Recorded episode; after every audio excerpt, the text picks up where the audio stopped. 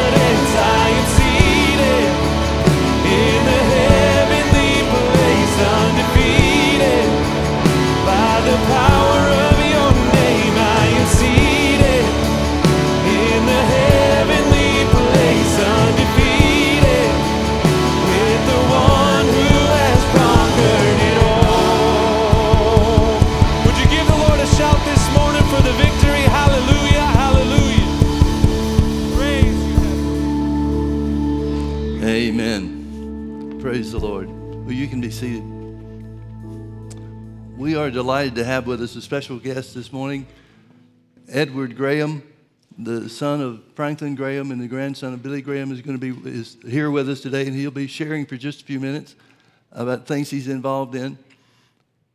He graduated from the U.S. Military Academy and served 16 years in the Army. He served through multiple combat deployments. Amen. He served through multiple combat, combat deployments throughout his um, career, Army career with special operations.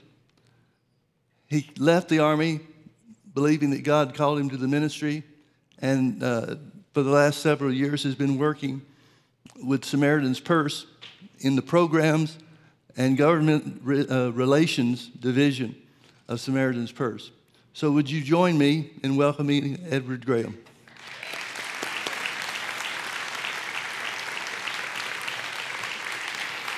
There you go, sir. I appreciate it. Thank you very much. Well, thanks for having me, and uh, it's great to be here. I'm here with. I love California. I'm from the South. Clearly, the way I talk, so bear with me. Maybe we have a translator. Uh, my mom actually gets mad because I went to school in New York and she thought I lost my accent. But I have a lot of uncles out here, and you probably know it. But in the South, we have a lot of funkles, fake uncles, fun uncles. And so out here, we got Uncle Dennis Agajanian. Uh, I grew up, many of y'all know, uh, musician. You talked about Uncle Tommy, Tommy Coomes. Uh, these are individuals that traveled with my dad for years, going out and sharing the gospel around the world. Um, but I also have another uncle here, and I've got Uncle Mark. My kids call him Uncle Mark, but Mark Mitchell is a good friend of my father's, and uh, we had a little motorcycle rip. He said I couldn't say anything about him, but the reason I'm out here is because he did a, a, a charity ride, a fundraiser for one of our ministries. It's called Operation Heal Our Patriots. It's a marriage retreat we do up in Alaska for wounded veterans. And I, coming from the military, my dad saw the need, a lot of my friends struggling, being wounded in combat, and what that did to marriages. And a lot of chaplains wish they could truly share the gospel in the military. Or have a retreat like this. This is a first class retreat where we take them out to the wilds of Alaska. You fly out in a plane, there's no roads. We have float planes out there, we have boats, we take them to see bears. But the whole point is to share the gospel of Jesus Christ and to really focus in on that marriage. And Mark, being from the Army as well, believes in that ministry and has come along and supported us and helped us out. So I'm very grateful. And what a beautiful ride. But it's hot. I did not expect this from, I mean, I know it's California. I think they call it like an Indian summer or something like that. It is more like Indian Hades. It is, it was, it was an interesting ride yesterday, but gorgeous. Man, do you have some beautiful spots out here. And uh, we really enjoyed ourselves. But I was walking, coming in the church, I saw some of your members coming in with Operation Christmas Child shoeboxes. Many people know Samaritan's Purse because of Operation Christmas Child. I remember Dad agreed to Operation Christmas Child when I was a kid to help a, a group out in Wales, and he forgot. And a group called, and they were like, "Hey, how many shoeboxes have you collected?" And Dad's like, "Well, let me find out," which meant zero. But some local churches, Dad called, and they bailed them out and they collected about 7,000 that year.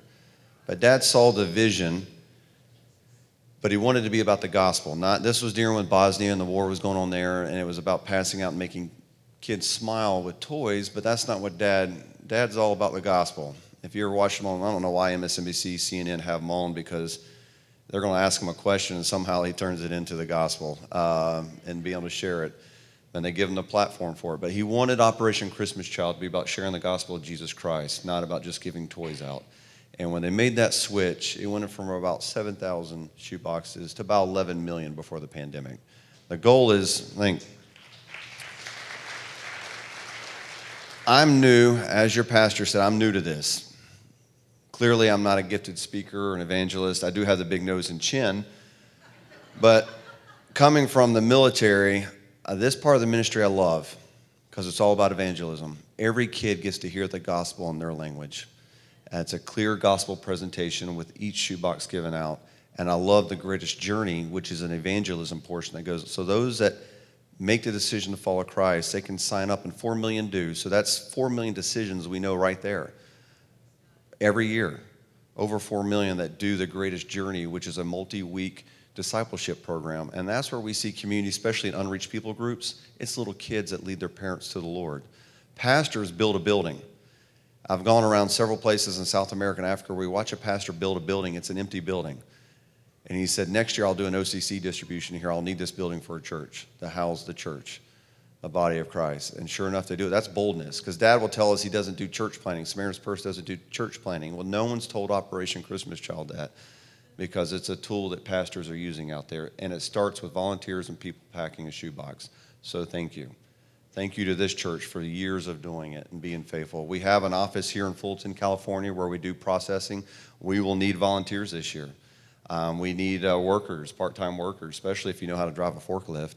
But we got so many shoeboxes coming in that we don't have enough warehouse space between Chicago, Denver, uh, Cal- uh, here in California, obviously, uh, Dallas, Texas, Atlanta, North, uh, North Carolina, with two, uh, two locations in North Carolina.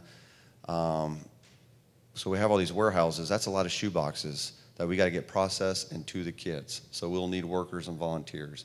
But here we also do disaster relief. California, y'all seem to be prone to a lot of disasters. It's just not south, the south with hurricanes and tornadoes. Um, but we have our equipment, some of our equipment stage out here, and we respond to a lot of fires and a lot of floods. That's all volunteer. It doesn't matter if you think you can run a chainsaw, if you think you, can. We've got all female teams out there running chainsaw teams. Um, it's pretty neat. So anyone and everyone can go out there and help. And it's through service, it's all through volunteers, but you get to share the hope of the love of Jesus Christ with these homeowners that have lost so much.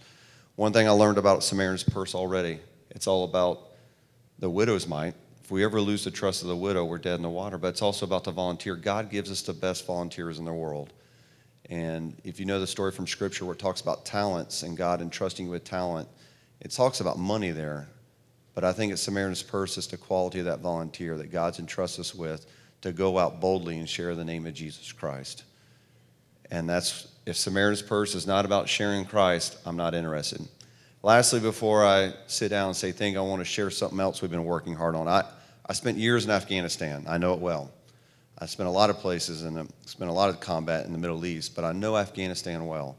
And so when it fell, I knew it was going to fall. Anyone that spent any time there knew it was going to fall. So this was not a surprise uh, when the direction was set to pull a certain number of troops out. We went to Qatar and our cargo plane. Couldn't advertise it because I'm working on a special operations base. I still got a lot of friends in special operations.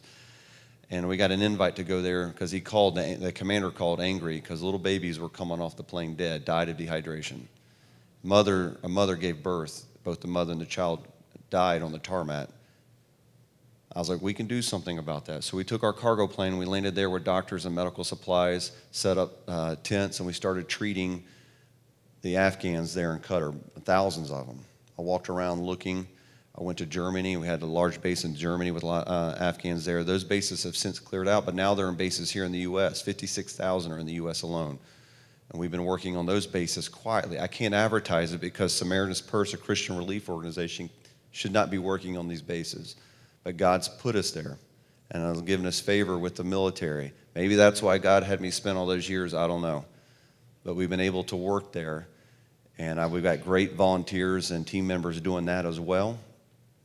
But these are 56,000 Afghans on bases that have to go somewhere. The U.S. government said they're going to dump them by Thanksgiving, get them out of the bases. I believe them. I think they will. Will it be the right answer? No. So we're setting up a church sponsorship program where I'm asking the church here in America to sponsor Afghan families. And we've been quietly setting that up because the pipeline, I think, opens up next week. We finally got approval, got validation through the U.S. government, and we'll start placing families with churches because there has to be training, have to train the church up to it. But all the church, each Afghan family comes with money um, from the government for temporary, for housing, um, for billeting, for food. So we're asking the church, find the housing, make sure it's, it's equipped with furniture, make sure the refrigerator's stocked, make sure you get them access to legal, make sure you get them, the kids signed up for school. It's only a 90 day sponsorship, and then after that, once their paperwork's through, they can go wherever they want in the U.S. But I'm asking the church to be the first thing they see of America is the body of Christ we could never go and really, we did work in Afghanistan. Matter of fact, Operation Christmas Child's been in Afghanistan for years, but we had to do it quietly. Afghanistan's come to us, and now we get to share Christ. So that's what we've been working on lately. Um, it's been a busy time, and it's been a lot of work with the U.S. government. So be praying for that one and for the churches that are going to be involved. And once those 56,000 out, we're still working with Albania and Kosovo, where we have bases there. Those are the ones I'm worried about because they're going to be stuck there for a while and we're working there. And once you get the 56,000 out of here, then the U.S. government may start bringing in more, and we're going to be working in places like Canada, other countries in Europe, to make sure they take these Afghans in, and it's done through the church. So be praying for that. I just want to end. I've talked long enough. Thank you for this opportunity. We can't do it without the church. Samaritan's Purse is not the church. We're just a tool and a vessel for God to use to go out and share the gospel. It's the church that comes alongside us or we come alongside the church and partner in sharing the gospel of Jesus Christ. It is not about good works. We're called Samaritan's Purse. If you know the story of the Good Samaritan, we never want to pass by anyone in the street. Like right now, it's the Afghan, where other people may walk past them. We get the opportunity to go over, meet the immediate need of that Afghan, but also set them up with the long term care like the Samaritan did. He went to the innkeeper and said, Here's some money. I'll be back if you need more. That's the long term care. The long term care is the gospel of Jesus Christ. The best legacy my grandfather could ever give me, he couldn't make the decision for me. I had to do that. He also, like I said, gave me that big nose and chin. But he taught me that every word of this is God breathed, every word of it's true. He didn't understand it. I definitely don't understand it. I'm not as smart, as smart as him. But I accept by faith that every word is true. And it's our job at Samaritan's Purse to go share that. So for this church, thank you we appreciate the hospitality today and let me be here and let us know if we can do anything for you. We appreciate it, Pastor and Uncle Mark. Thank you very much. Thank you. Thank you, Edward. Let's all stand for a moment. We'll give you a chance to change your position. Fluff your pillow.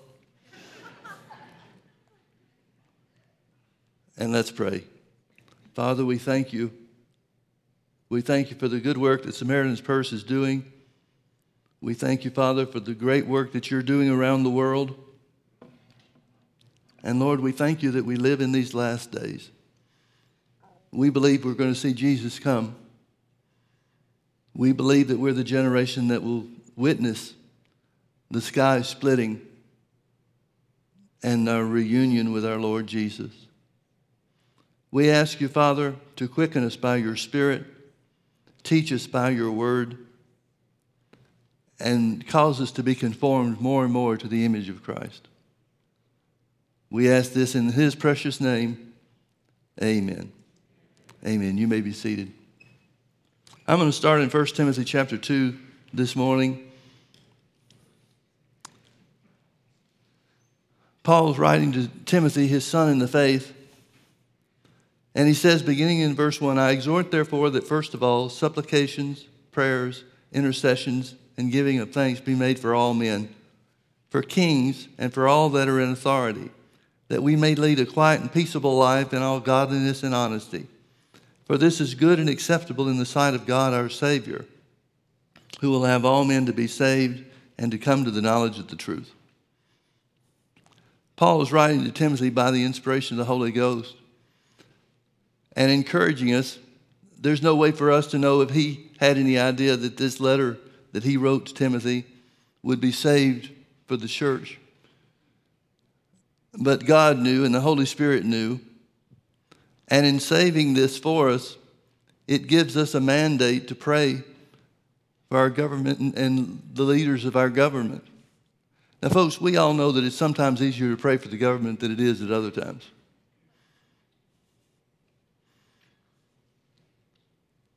Sometimes when government officials are prone to obey the things of the Bible and the direction of God, it's fun to see those things. It's fun to pray at those times. But I want to draw your attention to something here that Paul's saying. Whether he knew this or not, he's encouraging Timothy and Timothy is a pastor of the, uh, of the church at Ephesus. I'm sure he's encouraging Timothy to get the church involved as well. But he is, in effect, praying for the leader of the Roman government that will put, put him to death in just a very short time after these things were written. The church has a responsibility to pray for godly and ungodly leaders. God would certainly have all men, be, all men to be saved, but He wants them to come to the knowledge of the truth too. I remind you in John chapter 8, Jesus is teaching or speaking to a number of the Pharisees and the Jews that believed on him because they saw the miracles. And as he's talking to those believers, he said, If you continue in my word, then are you my disciples. Jesus made a distinction between believers and disciples. So he said, If you continue in my word, then are you my disciples, and you shall know the truth, and the truth will set you free. So God not only wants people to be saved, but to be free. He wants us to go past just the decision to make Jesus our Lord and Savior and enter into the family of God and to walk in the truth. To walk in the truth. Things have been different in the body of Christ for the last 18 months or so.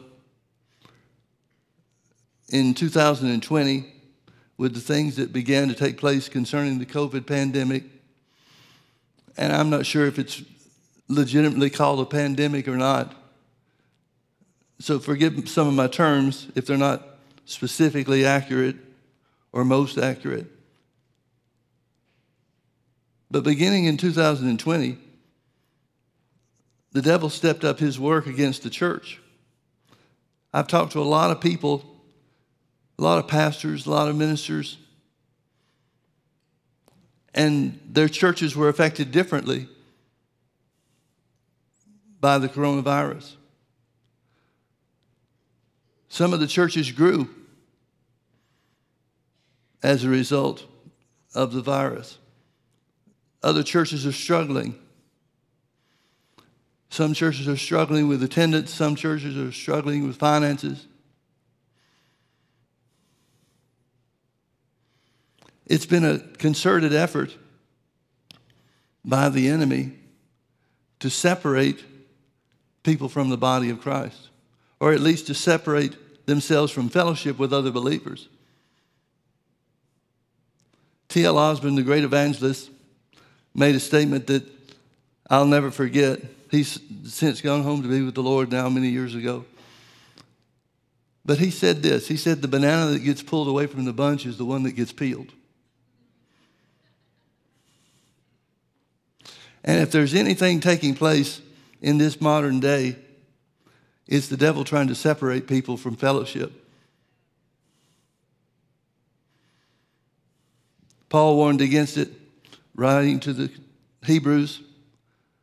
He said, Forsake not the assembling of yourselves together. And it's been difficult with me, for me, beginning in 2020.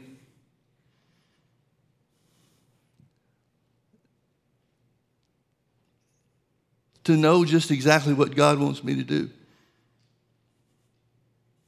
I have never before in my life struggled with topics about what to teach or what to speak on in church.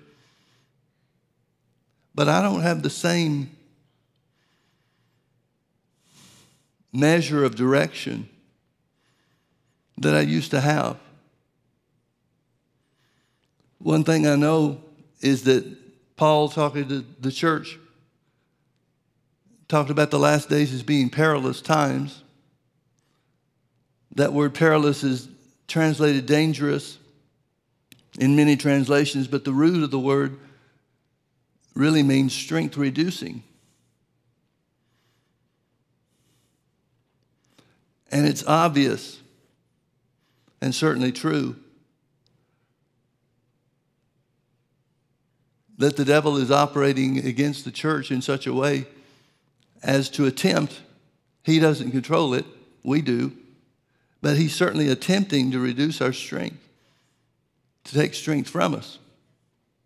And so I focused a lot on authority, the believer's authority in the name of Jesus. I've focused a lot on God's promises and the application of strength, spiritual strength. And I almost always come up with some Old Testament example of God doing miracles and showing himself strong. And I want to do that again this morning for just a few minutes. But I'm going to ask you to turn with me to Jeremiah chapter 1. I'm sorry, Jeremiah chapter 29. We'll beginning in verse 1. Jeremiah chapter 29. Verse 1 Now these are the words of the letter that Jeremiah the prophet sent from Jerusalem unto the residue of the elders, which were carried away captives, and to the priests and to the prophets, and to all the people whom Nebuchadnezzar had carried away captive from Jerusalem to Babylon. Skip down to verse 4. Thus saith the Lord of hosts, the God of Israel, unto all those that are carried away captives, whom I have caused thee to be carried away from Jerusalem unto Babylon Build ye houses and dwell in them, and plant gardens and eat the fruit of them. Take ye wives and beget, and beget sons and daughters, and take the wives for your sons, and give your daughters to husbands, that they may bear sons and daughters, that they may be increased there and not diminished. And seek the peace of that city, whether I have caused you to be carried away captives, and pray unto the Lord for it, for in the peace thereof shall you have peace. Verse 8 For thus saith the Lord of hosts, the God of Israel Let not your prophets and your diviners that be in the midst of you deceive you, neither hearken to your dreams, which you cause to be dreamed. For they prophesy falsely unto you in my name. I have not sent them, saith the Lord.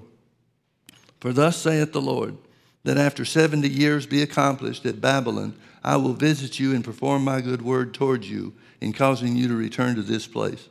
For I know the thoughts that I have that I think towards you, saith the Lord, thoughts of peace and not of evil, to give you an expected end.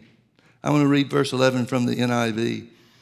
For I know the plans that I have for you, declares the Lord plans to prosper you and not to harm you, plans to give you hope and a future.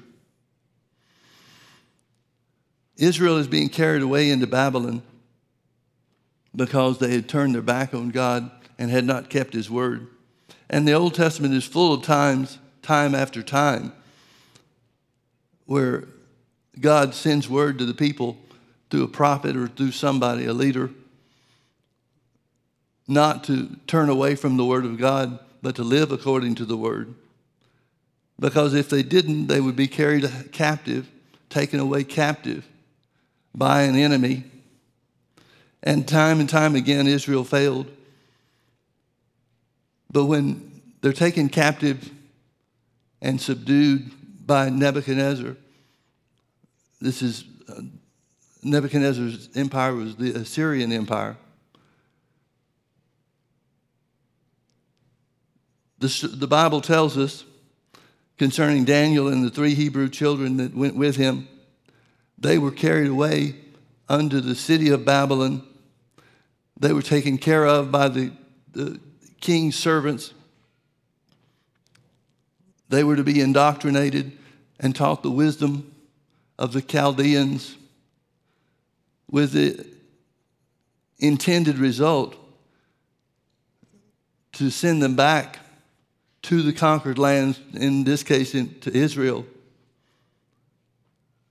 so that they can be the king's representative and be loyal to the king. But there were some, certainly not everybody was carried away. And so there were people left in Jerusalem and people left in Israel, but under the domination and control of the Assyrian Empire. And there were people in Israel and I don't mean this as a criticism, but there were people in Israel at that time that wanted to make Israel great again.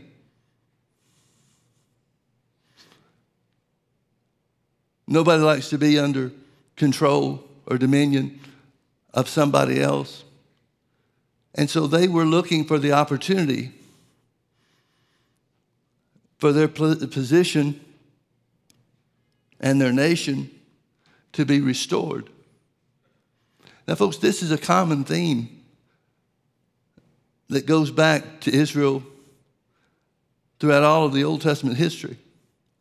You'll remember that many people came to Jesus, or certain ones at least, came to Jesus during his earthly ministry and asked if this was the time when God would restore the kingdom. And Jesus had to tell them over and over again, My kingdom is not of this world. They were looking for government to be the answer. They were looking specifically for the restoration of a free government to be their answer. And there were times where people would speak, perhaps not attempting to deceive anybody, but genuinely believing that God had given them the words to speak, that would prophesy to resist the Assyrians, to take back their land, And God is, through the prophet Jeremiah, addressing that. Notice in verse, I think it's verse 8. Let me look again. Verse 8 it says, For thus saith the Lord of hosts, the God of Israel, let not your prophets and your diviners that be in the midst of you deceive you, neither hearken you to your dreams which you caused to be dreamed. For they prophesy falsely unto you in my name. I have not sent them, saith the Lord. Folks, one of the things we're going to have to be aware of in these last days, to a much greater degree probably than ever before, are those that speak or claim to speak for God, but instead they're prophesying out of their own hearts. Turn with me to Daniel chapter 1.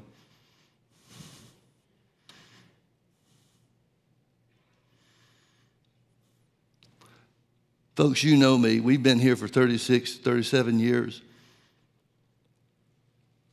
You know me. I'm a law and order kind of guy. I believe in personal responsibility.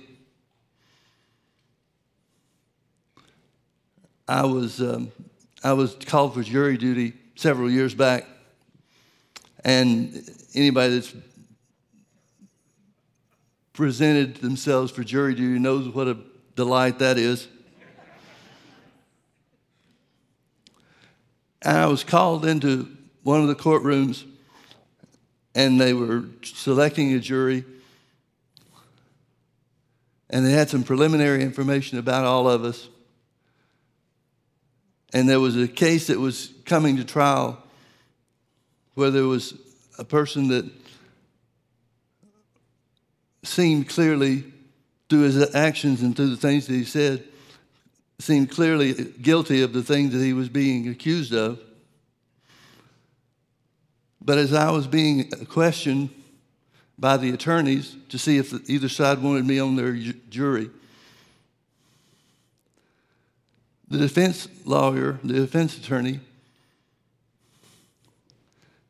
looked at his sheet and said, Well, uh, Mr. Webb, I see that you're a pastor of a church. He asked me some questions about the church, and I answered them.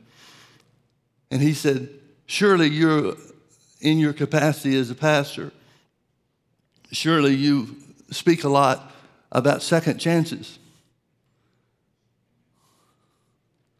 And I said, Yes, sir, I guess I do. And then I added, but I also teach them personal responsibility. Now, that's what I found to be the quickest way out of a courtroom that you could ever have.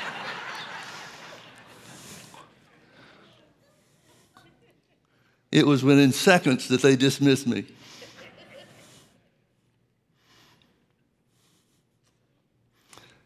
So, as I started to say, if you know me, you know I'm a law and order guy. I believe right's right and wrong's wrong. I don't see all the gray areas that so many people seem to live by. And there are things that have happened in this country over the last several years where the greatest joy of my heart would be to see some people perp walked for betraying their country for revealing classified information and any other number of things. I would dearly love to see some people go to jail. I would dearly love to see America restored.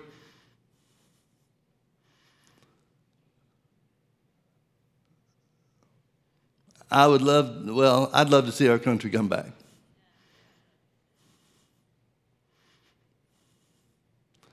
And I want that so much. And I know because it's right and because it's true, it's easy for us to logically reason that God would want that too.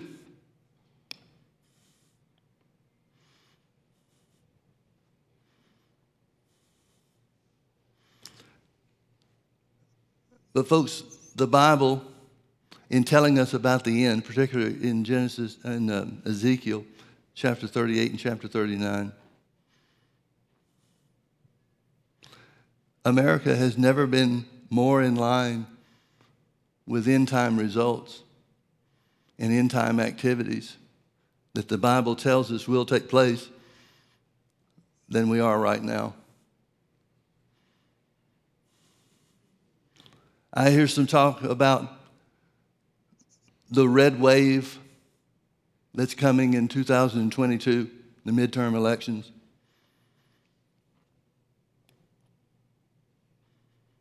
I would love, dearly love to see that take place. Assuming the people that we vote in office will take action and govern according to what they say they believe and say their positions are.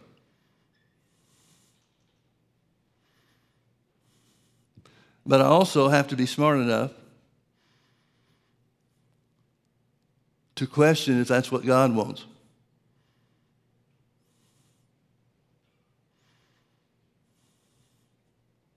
We've seen some things happen in the last number of years,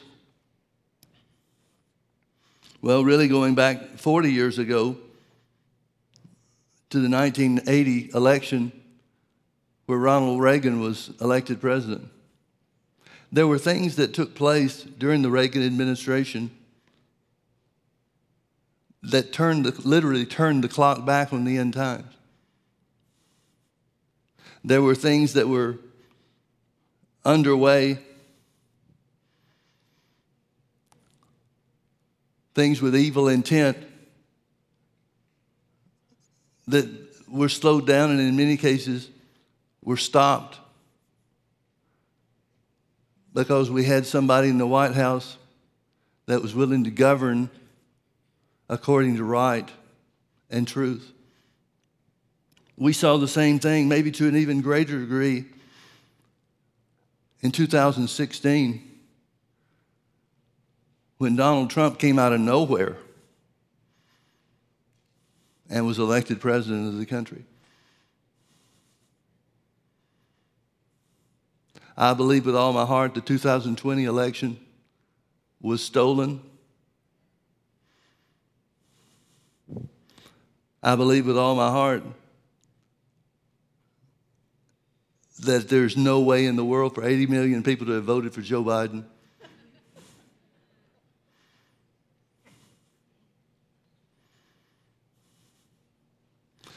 So, what do we do? The Bible mandate hasn't changed. The instruction of Scripture to pray for our leaders doesn't change just because we get a wicked leader in there.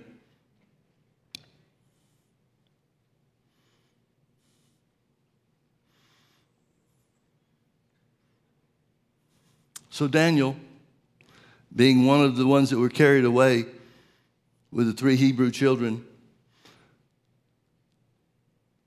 were aware of Jeremiah's prophecy. Jeremiah 29 that we just read happened in the early days of the takeover of Israel by the Assyrians. And so Daniel and these three Hebrew children, who are living in comfortable circumstances, a part of the king's palace at least, and taken care of at the direction of the, of the king of Assyria, Nebuchadnezzar. But these three Hebrew, uh, these four Hebrew children, probably teenagers when they were taken captive,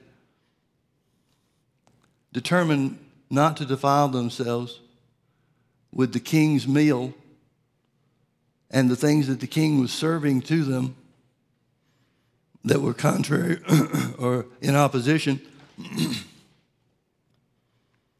to the law of Moses and the dietary restrictions thereof. So they asked the schoolmaster, so to speak, if they could be given food that was according to the law of Moses.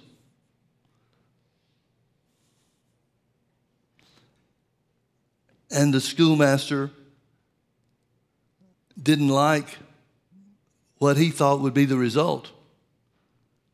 He said, if you look to be, appear to be not as healthy as the other ones that are eating the things that the kings provided for them, then I could lose my head and uh, lose my job and lose my head. So Daniel prevailed on him to give it a try for 10 days.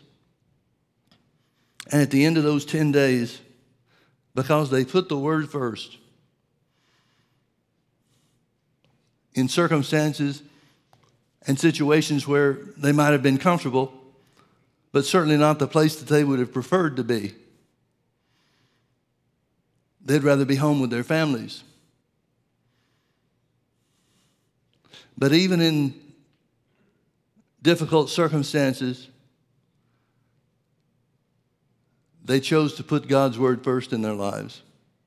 And as a result, at the end of the 10 days, they were fairer and fatter in flesh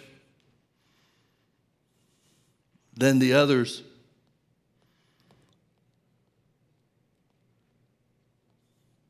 Verse 15 At the end of 10 days, their countenances appeared fairer and fatter in the flesh than all the children which did eat meat, each eat the portion of the king's meat.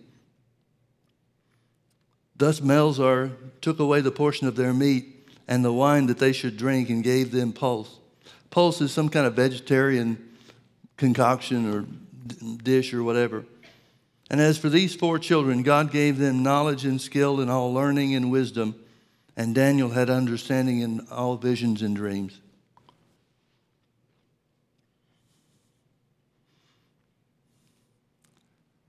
Folks, the things that I'm trying to get across to you, what I believe that the Lord would have me to share this morning, is simply this. Here doesn't matter as long as you are here because you know God called you. Where you are does not matter as long as you know that God, you're in the place that God put you. It can be comfortable, it can be uncomfortable. It can be a place of blessing, it can be a place of adversity. It doesn't matter what your circumstances are. They may be circumstances of abundance or circumstances of lack. But here only matters when you know that you are where God puts you. Daniel chapter 2 goes on to tell us about Nebuchadnezzar's dream. He had a dream but didn't remember the dream. He just knew that the dream upset him. And so he called all of the wise men, these people that had been a part of the school that Daniel and the other three Hebrew children were a part of. And when he called these wise men to him, he told them about the dream, or told them just very simply that he had had a dream and that it upset him, and he wanted them to tell him what the dream was about. And they said, Well, okay, tell us what the dream was, and we'll interpret it for you. And he said, I don't remember the dream. Tell me what I dreamed, and then tell me what it means. Well, all of the so called wise men that he had said that's impossible. Nobody can tell you your dream and then interpret it for you. Only God could do that, and God doesn't live in, in flesh. Daniel finds out about it, petitions the king for a little bit of time, goes back to the three Hebrew children, the three friends, and they pray for God to reveal himself. And so Daniel came to the understanding, God answered their prayer, and he came to the understanding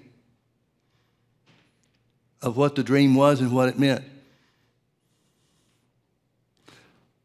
It was a dream about world kingdoms. The giant statue, whose head was gold and silver for the breast and arms, and so forth. And in the dream, a stone, which was not cut out by hand, destroyed this representation of the world's kingdoms.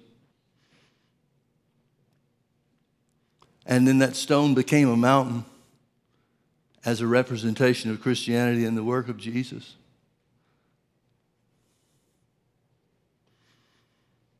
So once again, Daniel was promoted for being able to answer the king. And the three Hebrew children were placed in positions of great power and authority in the kingdom of Assyria. In chapter 3, it tells us some more about these three Hebrew children. It tells us that Nebuchadnezzar built a golden statue of himself.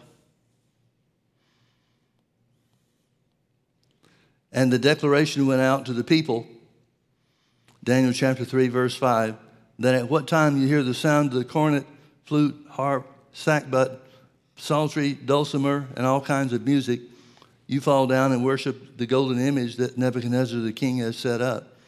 And whoso falleth not down and worshipeth shall be the same hour cast into the midst of a burning fiery furnace. Well, news came to the king that these three Hebrew children wouldn't, were not obeying his edict. Now, the edict was an idol worship mandate. They were mandated, commanded specifically by the king that everybody is on several times a day supposed to bow down to his image and worship him as if he were God. So the news comes to the king that there were these three Hebrew children that would not serve or worship the golden image which he had set up. Verse 13 Then Nebuchadnezzar, in his rage and fury, commanded to bring Shadrach, Meshach, and Abednego, and they brought these men unto the king. Now, notice the first part of verse 13 Nebuchadnezzar in his rage and fury. This guy is not used to be uh, challenged. This guy is not okay at all with somebody refusing what he commanded to do. Then Nebuchadnezzar spake unto them and said, Is it true, O Shadrach, Meshach, and Abednego? Do you not serve my gods nor worship the golden image which I have set up? Now, if you be ready at the time you hear the sound of the cornet, flute, sackbut, psaltery, and dulcimer, and all kinds of music, you fall down and worship the image which I have made well.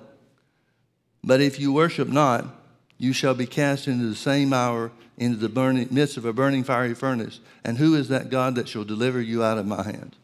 Now, folks, notice something. Here's Nebuchadnezzar talking. There's two ifs and a question. Two ifs and a question. He said, Now, if you be ready at what time you hear the music, and as a result of your readiness, you fall down and worship the image which I have made well. He says, We'll start over. We'll wipe the slate clean, act like none of the rest of it had happened before. But here's the second if. If you worship not, you shall be cast into the fiery furnace in the same hour. And here's the question And who is that God that shall deliver you out of my hand? Shadrach, Meshach, and Abednego answered and said unto the king, O Nebuchadnezzar, we are not careful to answer thee in this matter. In other words, we don't have to go talk it over. We don't have to come up with an idea or a game plan.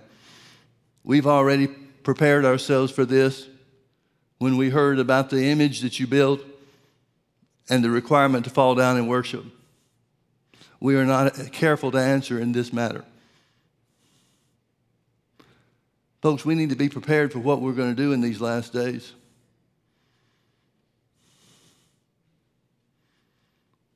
We don't need to wait until something happens and then figure out how we're going to operate. Now, remember, these were the children that were taken captive. And in the school where they were being trained and taught, they determined to put themselves first or put the Word of God first and foremost in their lives.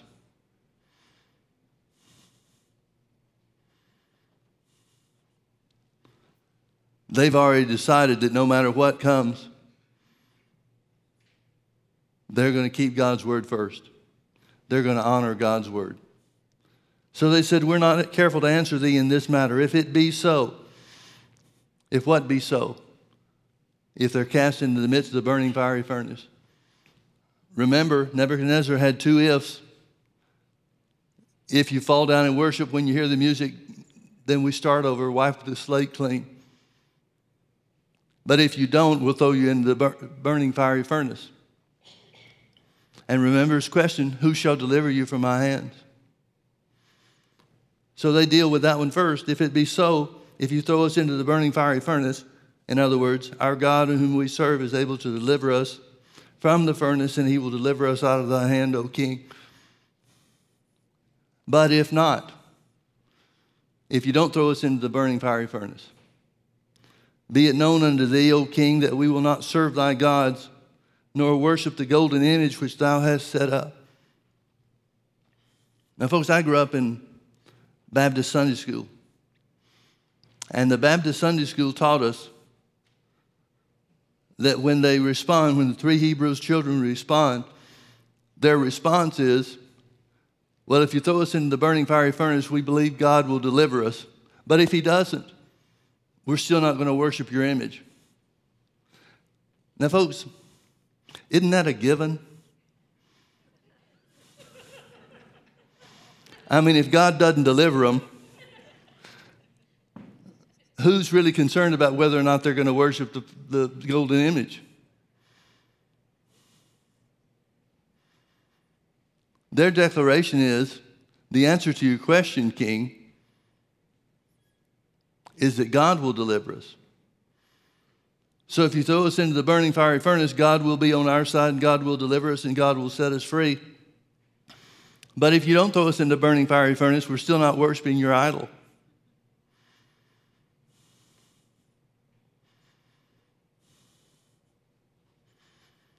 Now, folks, for all of us, there is a line that cannot be crossed in good conscience. I don't know what that line is for you. I know what it is for me. But I don't know what that line is for you. But concerning the three Hebrew children, Nebuchadnezzar crosses the line to mandate and require everybody to fall down and worship his image. They simply take the position that we're not doing it.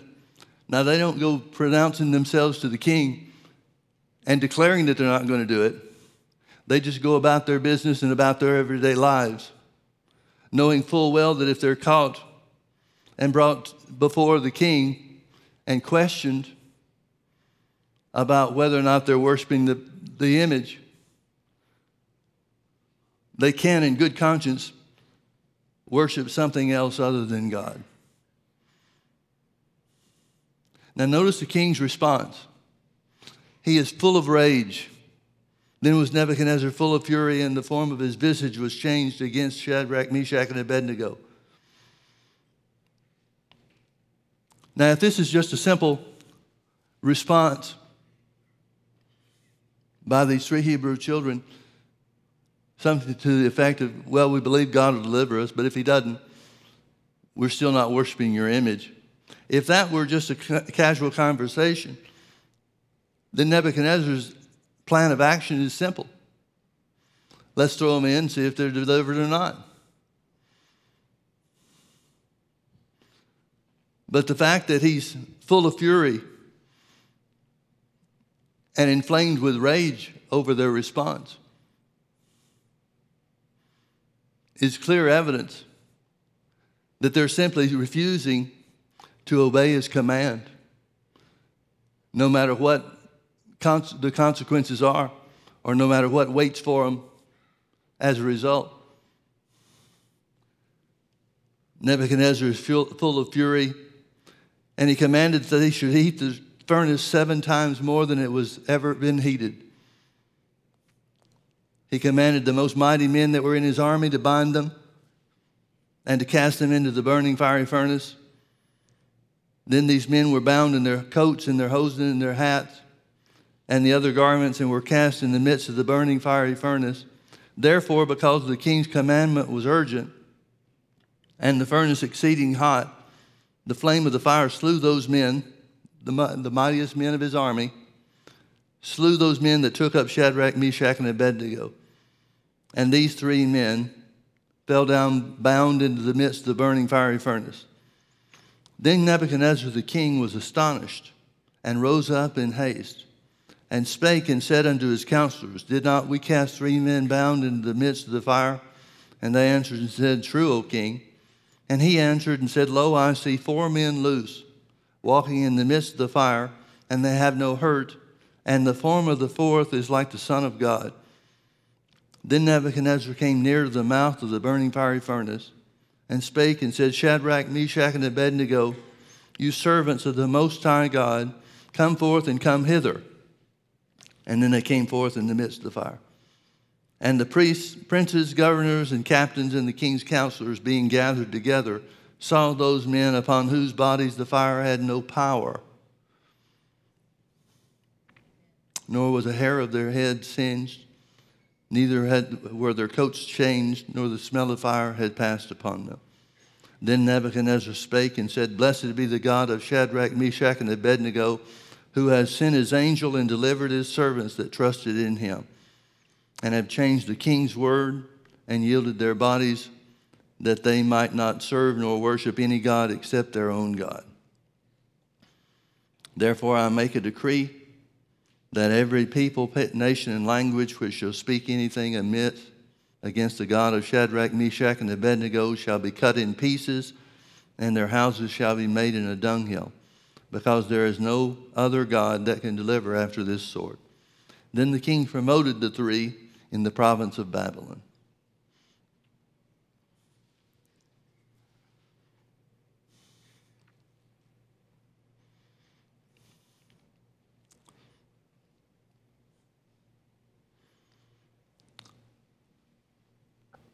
I cannot escape the one thing that has been constant not really starting with the, 20, the 2020 calendar, but it has been impressed upon me more and more the further that we go.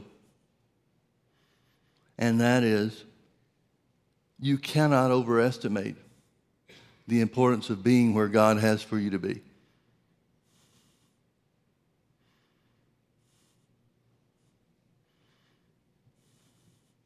Now, when you look at some of the things that the devil does and the way that he separated people and his attempts to separate people, and you see some of these things when you remember back to the lockdown. I don't mean just being people being separated from church, but all the things that came about and were de- that developed as a result of no contact with other human beings. Man wasn't made to be alone.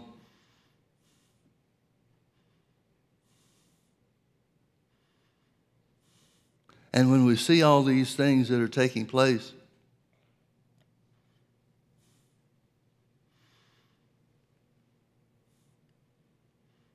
it's important for us to know that we know that we know that we know that we are in the place that God has for us.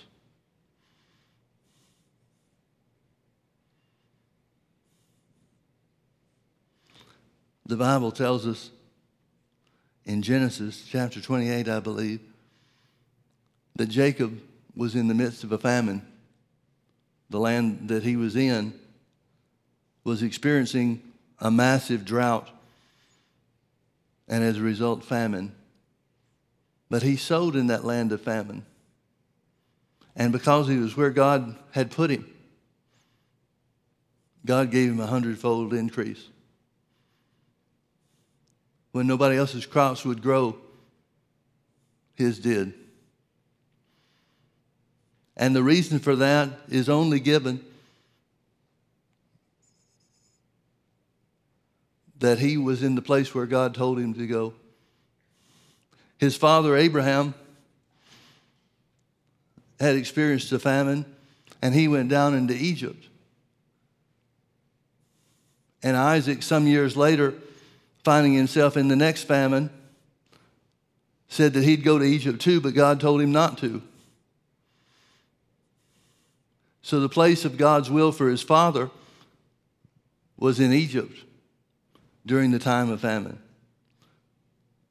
And so Isaac just assumed, I guess, well, when my dad experienced famine, he went down to Egypt, so I guess I should go too. But God stopped him and said, I want you to stay here. Now, it'd be nice for us to assume, hopefully, to expect that God's not going to call us to stay in a place of famine. But whether we are or whether we are not, if we know we're where God told us to be, then the famine can't hold us back.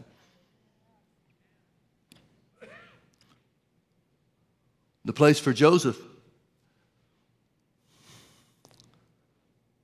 was in Egypt, not by his own choice, but because his brothers sold him into slavery. But in Potiphar's house in Egypt, he prospered and he walked in the favor of God. And when the false accusations were made against him and he was thrown in prison, his hearers certainly changed. But he prospered in the prison because God was still with him.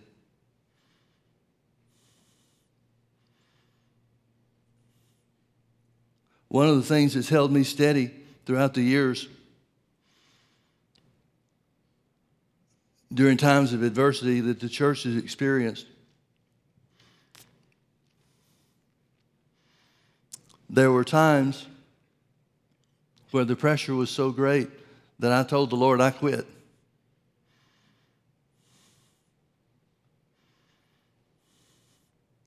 And he very kindly,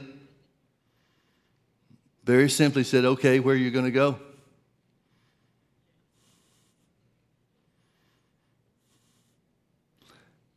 And I had to say, There's nowhere for me to go. This is the place that I'm supposed to be.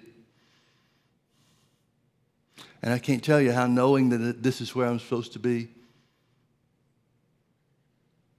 has been not only a comfort,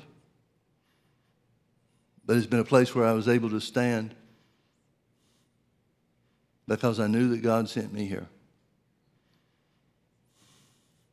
Now, I know not everybody's convinced that God did send me here, but I am. Over and over again, God uses people that are in difficult situations, difficult places, places where it would seem to be impossible for God's blessing to show forth. But because they were where God told them to be, and because they stayed where God told them to be, and because they wrote out whatever difficulties or whatever adversities or whatever problems were associated with where they were supposed to be. God has come through every time. There are some people in the body of Christ that don't believe God is faithful because they don't believe he, they don't see his faithfulness shown to them.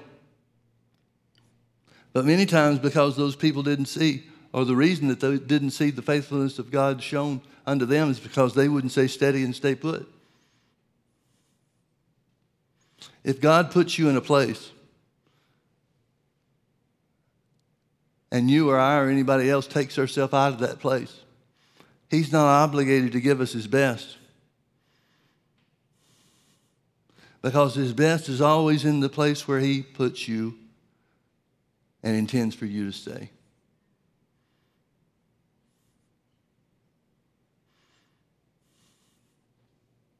It doesn't matter where here is as long as you know that here is where you're supposed to be. I believe with all of my heart that we're going to see the church grow in the last days by signs and wonders and miracles. I believe we'll see miracles of healing. I believe that the fruit of the Spirit will come forth, or the fruit of the uh, precious fruit of the earth, as identified in James 5 7 will come to harvest and we'll see healing miracles, we'll see financial miracles, we'll see miracles we haven't even thought about what to call them.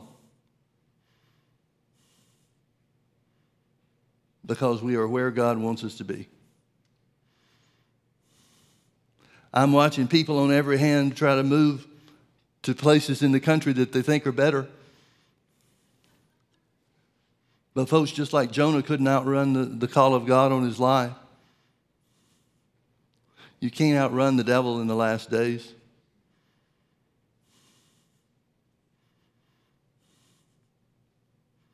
The important thing is not what place in the country is more pleasant for us to be. The only question there is, is where has God put me? If you'll stay put where God put you, you'll see His best in such a way that'll be beyond anything you ever thought to ask for or to think about. That's the work of the kingdom of God in these last days. And we need to renew our minds to the Word to prove what is that good, acceptable, and perfect will of God. Because where He puts you is where you'll be blessed. Let's pray. Father, thank you for what you've called us to do.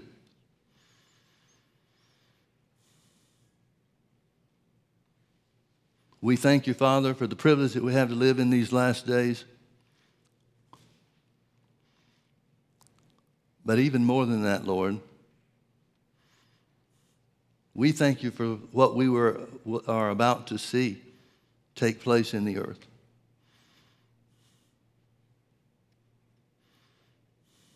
Father, I've always trusted you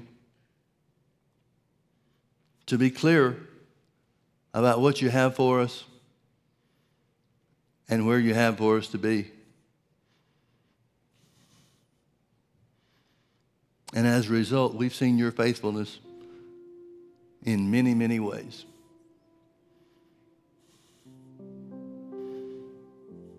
So we refuse to fear because you're with us. We refuse to be dismayed, for you are our God. You have helped us and will continue to help us. You have strengthened us and will continue to strengthen us. You have upheld us and will continue to do so by the right hand of your righteousness.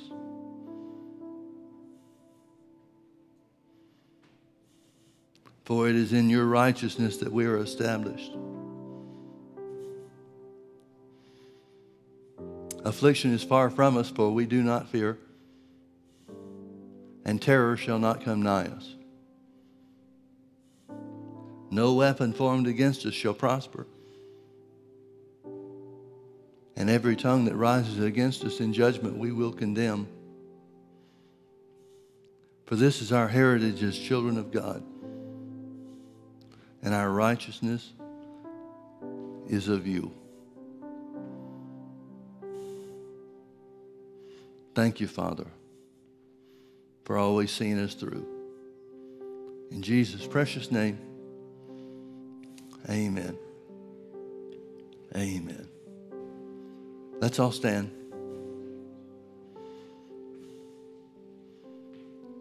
Don't forget about the Thanksgiving feast. I'm sure they've got things set up. Welcome to it.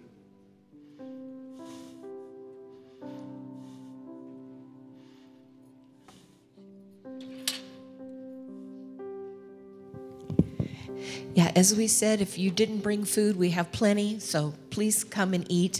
Uh, we're just gonna, when Pastor Mike, we'll just uh, dismiss everybody, and if you'll just find a seat at the table, then after we're in there for a little bit, there's some bread on the table and stuff. Pastor Chip is gonna pray with us over, over the meal, and then we'll dismiss everybody to the uh, to eat table by table. Okay. Oh, and if parents, just could you please oversee your children? Because, for example, we got really sturdy plates, but if you don't oversee your children, they'll pile their plates real high with food, far more than they'll ever eat.